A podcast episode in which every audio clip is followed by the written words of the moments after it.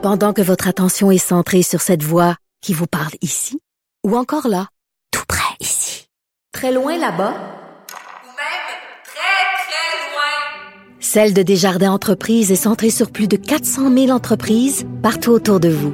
Depuis plus de 120 ans, nos équipes dédiées accompagnent les entrepreneurs d'ici à chaque étape pour qu'ils puissent rester centrés sur ce qui compte, la croissance de leur entreprise. Parce qu'en immobilier, pour être à son affaire, suivez les conseils de nos experts.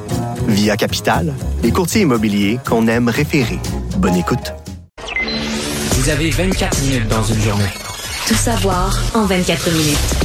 Pour s'informer et comprendre en 24 minutes, ici Mario Dumont, en compagnie de Vincent Dessureau, des studios de Cube Radio, la station d'affaires publique de Québecor. Voici Tout savoir en 24 minutes. Tout savoir en 24 minutes. Une montée de cas de COVID euh, fait encore les manchettes aujourd'hui au Québec, euh, puisqu'on a annoncé ce matin plus de 2000 nouveaux cas, 2013 pour être exact, alors que la semaine dernière, avant, bon, euh, la même, au vendredi, on était à 1300, c'est une hausse de plus de 50 C'est la semaine d'avant, je semaine sais plus, on 700, était dans les, ouais, les 800, donc euh, vraiment une montée assez spectaculaire des cas.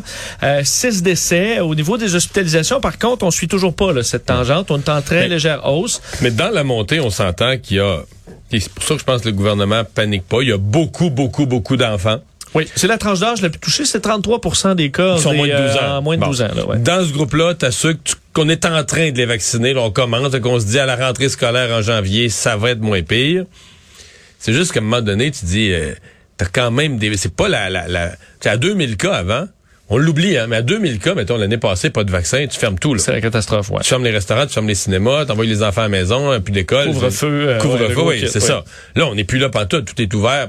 Mais on peut pas complètement se cacher la tête dans le sable. Il se passe quelque chose présentement. Il y a une réalité. Prenons juste ces enfants-là.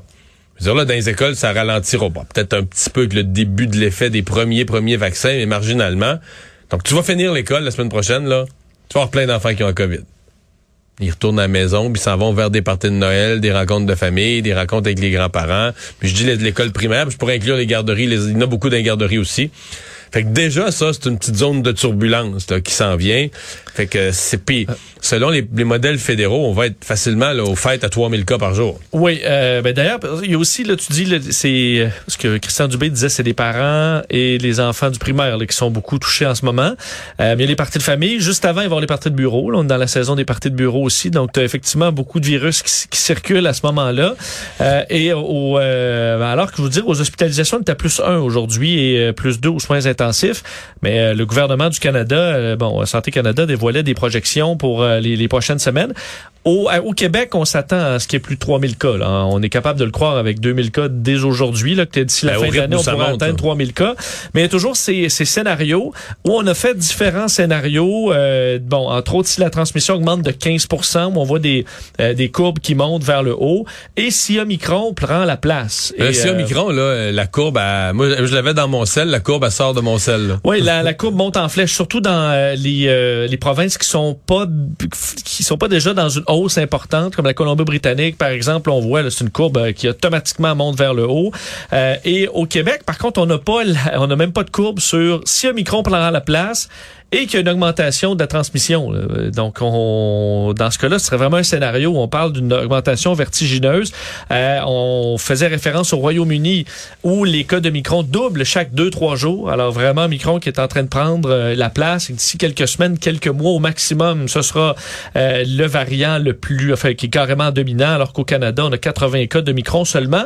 Mais euh, on se doute que ce sera bien plus très bientôt. Euh, D'ailleurs, au euh, Québec, fait- à Montréal, on faisait aujourd'hui un appel au dépistage pour des gens qui auraient fréquenté deux endroits qui auraient été visités par une personne ayant euh, bon été euh, bon ayant eu le virus et le variant Omicron. Donc le gym BuzzFit, ben, BuzzFit Kirkland, situé au 3240 rue Jean-Yves à Kirkland. Euh, les personnes qui l'auraient fréquenté, c'est assez précis là, 1er, 5 et 6 décembre entre 16h et 18h euh, et ceux qui ont fréquenté le Centre culturel communautaire Henri Lemieux euh, sur la rue Édouard à La Salle le 4 décembre entre midi et 14 heures. Tous ces gens-là sont invités à aller se faire dépister, mais pas n'importe où. Euh, il y a deux endroits où on est capable de, de détecter le variant Omicron, l'hôpital général juif ou CLSC Parc Extension. Mais On moi, est- là, j'entends cette nouvelle-là, puis oui. je comprends, le- le- le- tous les médias font leur travail civique de- de- de- d'inviter les gens. Mais moi, c'est pour ça que, oui, mais ce Toi, que tu dis j'en- c'est parti, là. Ben, ce que j'entends, c'est c'est parti. Je veux dire, garde les lieux, là. Puis ça, c'est des les dates que tu nommes, là, ça fait euh, neuf jours dans un cas, quatre, cinq jours dans les autres, six jours dans un autre cas. Je veux dire, depuis toutes ces journées-là, il y a du Omicron qui, il- si on se fie à comment il est, à quel point il est contagieux, je veux dire, c'est- Déjà, ces gens-là ont eu des contacts, ils en ont vu d'autres, ils en ont donné à d'autres, puis oublie ça, là, c'est parti, c'est parti en vrille, là. On dit aux gens quand même d'aller sur Ouais, ouais, ouais, québec.ca pas- barre oblique coronavirus. Faut le faire. Et euh, vous pouvez indiquer sur, sur le site que vous faites partie de cette demande de dépistage et on vous indiquera exactement euh, où aller. Donc, euh, à ce jour, là, seulement sept cas euh, de micron ont été confirmés au Québec, mais plusieurs sont euh, sous investigation en ce moment. Euh, Jean-Yves Duclos, ministre fédéral de la Santé aujourd'hui, a fait le point aussi sur euh, bon certains dossiers importants, entre autres les tests rapides euh, qui arriveront avant les fêtes, euh, c'est au dire du ministre. Donc, 10 millions de tests rapides qui seront distribués au Québec avant les fêtes. On y travaille en ce moment. Euh, on veut le faire le plus rapidement possible dans le contexte justement du variant Omicron. Et euh, Jean-Yves Duclos qui parlait des voyageurs. On sait que la vérificatrice Ouais. générale hier euh, les pointait du doigt pour leur travail dans Moi, les derniers j'avoue que ce segment-là, on le présentait en direct à cette heure-là, à LCN, puis j'ai été secoué, là. On a changé les- la ligne des buts. là. Ouais, ouais. Puis on n'encourage plus du tout les gens à voyager, là. Ah, oui, ben c'est ça, parce que je parlais de ligne des buts sur euh, Sur- le dépistage. Sur le dépistage, ouais. Donc, on, on, on, avoue avec humilité que c'est difficile d'installer un dépistage de tout le monde à la- à l'aéroport. Ouais, et on se félicitait de au moins augmenter de façon importante le nombre de tests. Euh, on dit qu'on était en date de jeudi à 17 000 tests par jour dans les aéroports internationaux, euh, ce qui est une augmentation de 6 000 par rapport à euh, la semaine précédente. Mais effectivement, pour l'avertissement aux voyageurs est quand même plus clair. Je vais vous faire entendre d'ailleurs le ministre Duclos là-dessus, qui dit non seulement, euh, bon, on vous avertit, euh, il y a des tests, il y a des nouvelles mesures, mais tout Donc, ça il a- pourrait changer Il a, vite il a aussi. comme pris un ton grave en plus. Bon, on va l'entendre. Bon, écoutons-le. internationalement, c'est critique. Euh, En peu de temps, ça peut évoluer. Et ce que j'essaie de dire aussi aux gens, ce qui est important que les gens comprennent, c'est qu'au retour au pays, les choses aussi peuvent euh, évoluer rapidement. Et ils doivent s'attendre à que ce soit beaucoup plus compliqué de voyager à l'étranger et plus compliqué aussi de revenir au pays avec les tests et les quarantaines obligatoires qu'on est en train de mettre en place.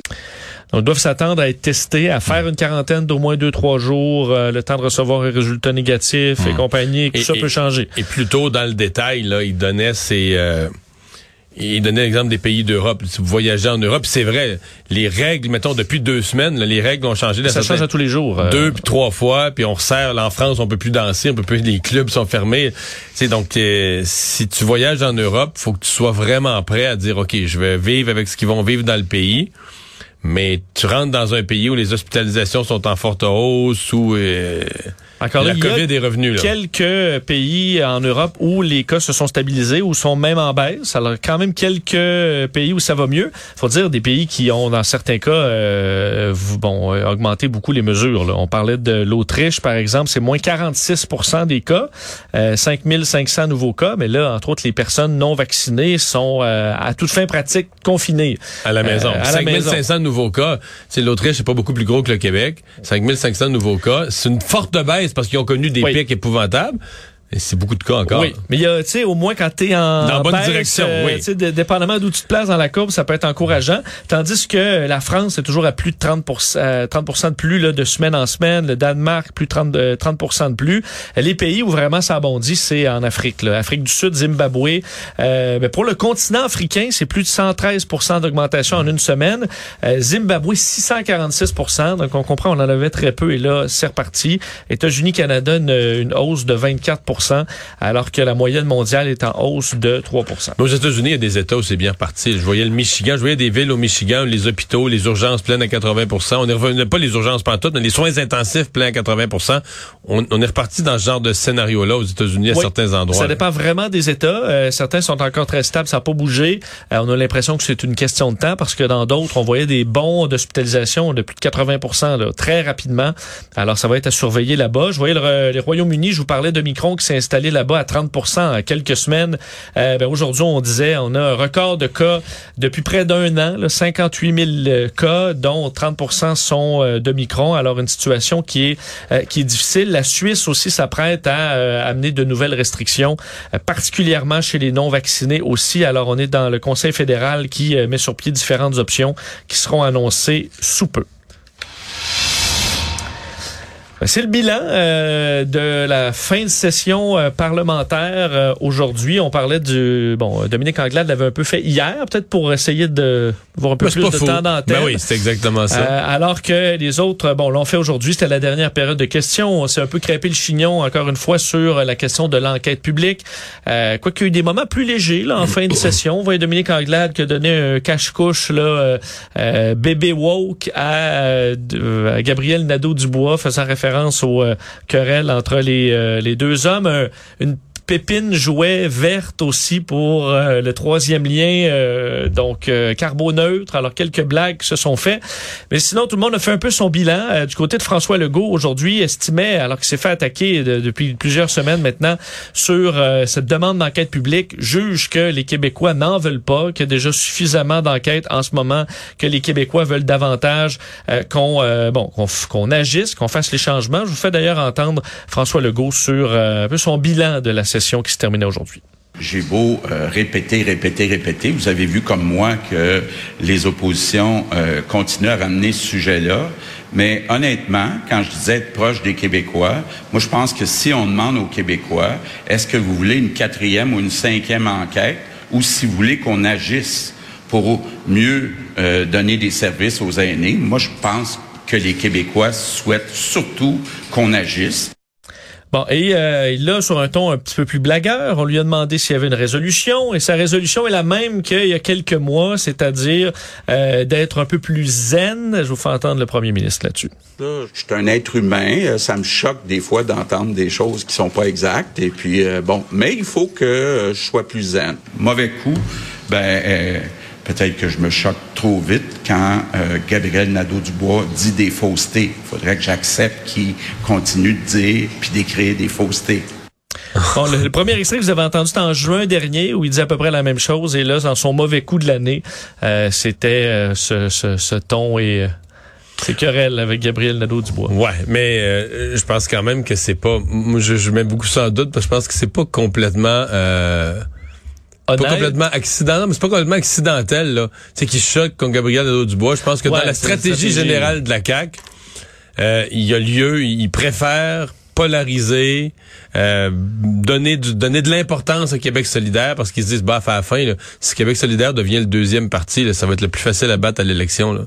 Ouais, C'est un on joue pas comme- dans la même talle d'électeurs du tout. Non, c'est ça. Euh, bon, alors euh, d'ailleurs, parlons-en de Québec solidaire qui a fait, bon, de leur côté aussi, euh, ils ont fait leur bilan. Gabriel Nadeau-Dubois s'est dit euh, quand même, bon, heureux d'avoir fait perdre les pédales à François Legault. En fait, ces échanges avec François Legault ont fait couler beaucoup d'encre, disant que c'était carrément le deux visions euh, du Québec qui s'affrontaient euh, dans les discussions qui ont été, euh, bon, euh, qui ont été beaucoup suivies entre euh, François Legault et Gabriel Nadeau-Dubois. Euh, il a parlé également du troisième lien, disant que c'était une gigantesque supercherie, quoi qu'il était parlable pour un troisième lien dédié uniquement au Ça transport en ça. commun. Ça m'a étonné, cette déclaration-là, Ben, parlable pour un certain troisième lien. C'est la première fois qu'il dit ça. Ouais, mais un troisième lien uniquement transport Ouais, ouais, en ouais, commun. non, mais Je sais même. pas à quel point euh, c'est envisageable chez, chez, Ben, chez c'est-à-dire François que- Legault. C'est-à-dire que François Bonnardel avait déjà dit à ce sujet-là, il dit, ben voyons, là, au prix que ça coûte, creuser un tunnel, puis tout ça. On va mettre euh, Non, quelques, ça- quelques voies pour les voitures. Ben oui, puis, puis les camions. C'est Oui. le camionnage, c'est qui fait des énormes détours, encombre les pompes et tout ça. C'est, c'est-tu pensable de dire on, fait un trou dans la terre en dessous de l'eau, puis on met pas une voie de circulation, tu sais, je veux dire. Tu peux pas mettre tes, euh, ton chargement dans le métro puis euh, Non, non, c'est remplir ça. le camion de l'autre bord? Non, Non, c'est bon. ça. Donc, c'est pas... euh, c'est- c'est- mais euh, Gabriel Nadeau-Dubois a connu une bonne session, aucun doute. Euh, mais il est comme... euh, en fait, je veux dire, quand on a commencé à dire, quand je dis on, là, commentateur, Oui. analyste... On disait souvent il y avait des bonnes clips, Ah c'est lui qui sortait au-dessus des autres. mais il est moins bon depuis qu'on dit qu'il est bon. Je vais le dire comme ça. Hmm. Comme s'il se croit un petit peu, là. il a cru ça. Je là, trouvé un peu démagogique euh, dans les dernières Oui, j'ai trouvé que dans les deux, trois dernières semaines, là, euh, exemple là, de ce que je suis pas capable. Moi, ce qui. Mettons quand tu dis là qu'on prend l'argent du euh, le projet de baseball. Ça, un projet de baseball, c'est un projet, c'est un projet économique. Est-ce qu'Investissement Québec, est-ce que les grands outils économiques qui investissent dans des usines, dans des projets pour attirer des entreprises, pourraient intervenir dans le dossier du baseball? T'es pas obligé de dire oui. Tu peux dire oui, tu peux dire non. Mais de dire que là, est-ce qu'on va prendre de l'argent, là, les, nos, nos aînés ont pas à manger, puis nos aînés mangent de la bouillie, là, parce qu'on on va prendre cet argent-là pour le mettre dans le baseball. C'est, ça n'a pas de bon sens, là. Tu vois, c'est que c'est, c'est tellement faux, c'est ridicule, puis si tu dis, OK, là, t'essayes, t'essayes de tromper l'électeur, t'essayes d'aller au plus bas des dominateurs, là, tu sais, pour tromper l'électeur, puis d'y faire croire que là, si tu sais, alors que non, c'est des fonds d'investissement Québec qui, dans une année, ils décident dans quoi on investit. Est-ce qu'on investit dans une usine informatique, dans une usine de foresterie, est-ce qu'on usine, tu comprends, tu choisis Ouais, ouais. différents projets, puis tu peux Parce que investir. là, toute dépense euh, dans le milieu culturel, des festivals que Québec solidaire aimerait, on pourrait dire, ben oui, mais pendant ce temps-là, on Les aînés ont des la pâtés bonne- chinois aux carottes. Fait que ça n'a pas d'allure, là, tu comprends? Puis à la limite, c'est même l'inverse. C'est même c'est tellement tromper la population de faire image comme ça que c'est que si, le baseball est un bon projet, mais là je vais te répondre, il faut faire de bons projets comme ça pour créer de l'emploi, stimuler l'économie, générer des revenus de taxes au gouvernement pour payer pour les écoles, les CHSLD toutes les dépenses sociales que tu peux me nommer là. Mais c'est pas donc de, de mettre ça en conclusion. Mais, Je veux dire, tout ce que je dis là là, Gabriel Nadeau-Dubois, c'est ça, il pourrait le dire autant que moi, il pourrait l'expliquer aussi bien que moi, peut-être mieux. Là, il sait tout ça. Là. Donc, quand il dit, là, il sait, qu'il- il sait ce qu'il fait, là, il sait qu'il joue. Mais que qu'il y a une partie, il y a bien du monde qui vont croire ça. Ils vont dire, ça a-tu du bon sens, on va mettre de l'argent dans le baseball, il n'aura plus nourrir nos yeux. Oui. Bon. Est-ce que euh, c'est une, une des déceptions de Québec solidaire, c'est que malgré la couverture qu'ils ont eue, euh, bon, les, ils- les sondages sont assez stables. Ouais, mais faudra. Les sondages, je les trouve bizarres. Je trouve que la CAQ, ça n'a pas d'allure, la CAQ, parce que ça. t'as- J'ai jamais vu une élection, jamais dans ma vie une élection là, qui part, puis que le meneur a 40 quelques, puis que le premier en arrière a, a 20 ou 18, chez les francophones, même pas 15, 13, 14. Ça n'a pas d'allure, là. Tu sais, le vote, ça, c'est. La nature des élections, c'est que ça soit un peu plus serré que ça à la fin. C'est ce que François Legault a dit d'ailleurs aujourd'hui que s'attendait Ben à ce oui, que ça se resserre à l'approche de de dire ça parce que c'est ça. Ouais, bon. Et euh, Aujourd'hui, d'ailleurs, je pense que c'est le magazine L'Actualité. Je sais pas si tu as vu ça, qui a sorti une carte. Là, Là, la CAQ est rendue qui gagne tout partout à Montréal. Je me dis, ça pas de bon sens de faire circuler des affaires sur même moment. Non, mais Tu sais de quoi qui arrivera? Mais qu'avec des modèles mathématiques, là, je sais pas, c'est comme si je t'arrivais avec des modèles mathématiques, puis que je disais que le, le, le- tu comprends que, que, que la CAQ va gagner dans Darcy McGee. Tu vas dire, voyons, Ouais. comment c'est arrivé à ça? Mais ça, aujourd'hui, je voyais ça à l'actualité, mais je me disais, ça pas de bon sens. Puis là, t'avais des chroniqueurs anglophones qui disaient, regarde, les libéraux, si ça réussit bien leur affaire de mal s'occuper des anglophones, ils sont en train de tout perdre. bon, on n'est pas là. euh, Non, dans non, non, non. euh, Non, je Bon. trouvais ça d'un loufoque. Je me disais, ça n'a pas d'allure faire circuler dans des grands médias des pareils scénarios loufoques. Que les carottes ne soient pas cuites, c'est ce que souhaite Paul Saint-Pierre Plamondon aussi, euh, qui faisait le bilan du Parti québécois, voulant vraiment regarder vers l'avenir. Là, on comprend, euh, poussant entre autres les, euh, les nouveaux candidats qui ont été annoncés, Pierre Nantel, l'ancien journaliste Alexis Et tout ça. Euh, bon, montrant qu'on veut devenir un peu la- la- l'alternative crédible au gouvernement chez les nationalistes, les francophones. Alors, ce sera euh, une année 2022 importante pour euh, Paul Saint-Pierre Plamondon. Tout savoir en 24 minutes. Euh, bon, dans le procès de, en fait, dans la demande d'appel d'Hugo Fredette, euh, du nouveau aujourd'hui puisque euh, sa demande d'appel a été rejetée par la Cour d'appel du Québec, euh, qui, euh, faut dire, lui, euh, Hugo Fredette, ses avocats demandaient, bon, tentaient de faire valoir qu'en septembre dernier, on avait donné de mauvaises instructions. Donc, le juge avait donné de mauvaises instructions sur le fait qu'il devait arriver à un verdict unanime. Alors, souhaitait faire appel, c'est refusé. Alors, bon, c'est le bout des recours pour pour Hugo Fredette. Lui, il Euh, a juste, il a juste euh, assassiné sa conjointe dans une violence extrême. Après ça, il a assassiné un vieux monsieur pour y voler son auto. Puis là, il est pas capable d'obtenir justice. Ben, écoute, c'est ça. On faut, bon, faut, faut croire que le la cour d'appel n'a pas cru bon euh, repartir un nouveau procès. Je sais que je suis cynique, là, mais pardonnez-moi. Des fois, je...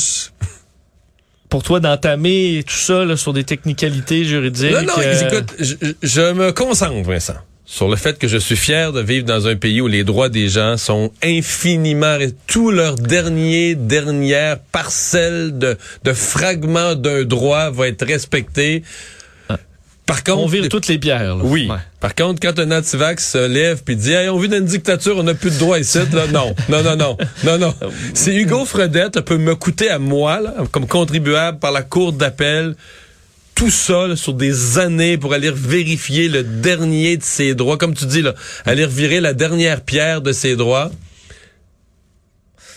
Euh, oui. Alors on qu'il- vit dans une société de coupable, respect des droits. euh, ouais, Ben, alors que qu'il la- est que coupable. tout est accablant. Tout est accablant. euh, il a fait des gestes.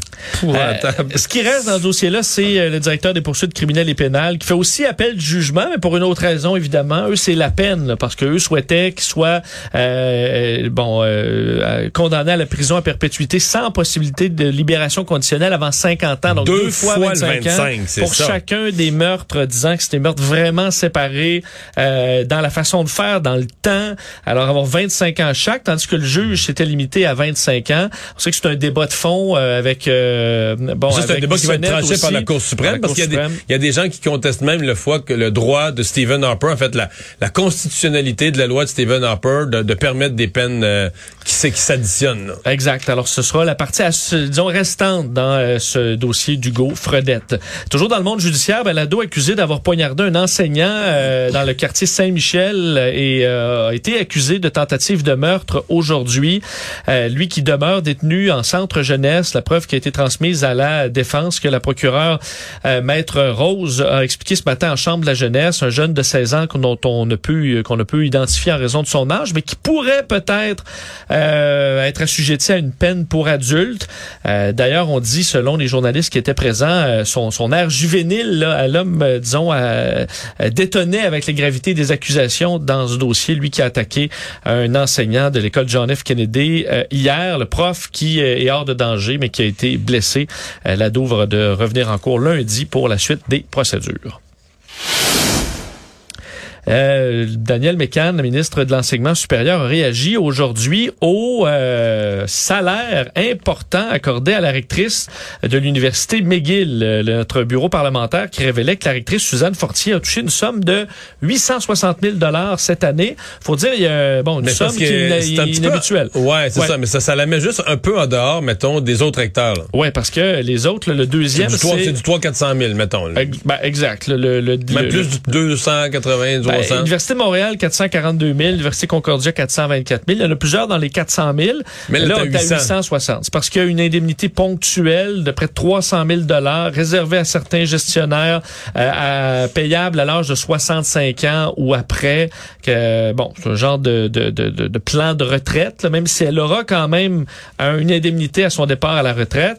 Mais c'est quand même un fonds, là, un salaire de 478 000, une prime de rendement de 93 000, 290 000 de plus. Alors, c'est presque un million de dollars en salaire. Euh, Daniel McCann a dit que c'était, qu'elle avait été choquée, que c'était, euh, euh, au- autant que l'opposition, député libéral André Fortin qui parlait d'un salaire disproportionné, gênant. Gabriel Nadeau-Dubois aussi euh, disait que c'était indécent. Par contre, mais Daniel McCann ministre, dit, la peut rien ministre, faire. ben c'est ça, mais la ministre qui commande ça, il la gagne 160 quelques mille. Ben, oui, euh, tout à fait. Ben, écoute, c'est beaucoup moins que le premier ministre, là, 860 000. Ben oui, oui. Euh, donc, elle se dit impuissante, mais elle a parlé aux gens de l'établissement, confirmait que tout est légal, mais que même si c'était légal, elle trouvait ce salaire choquant.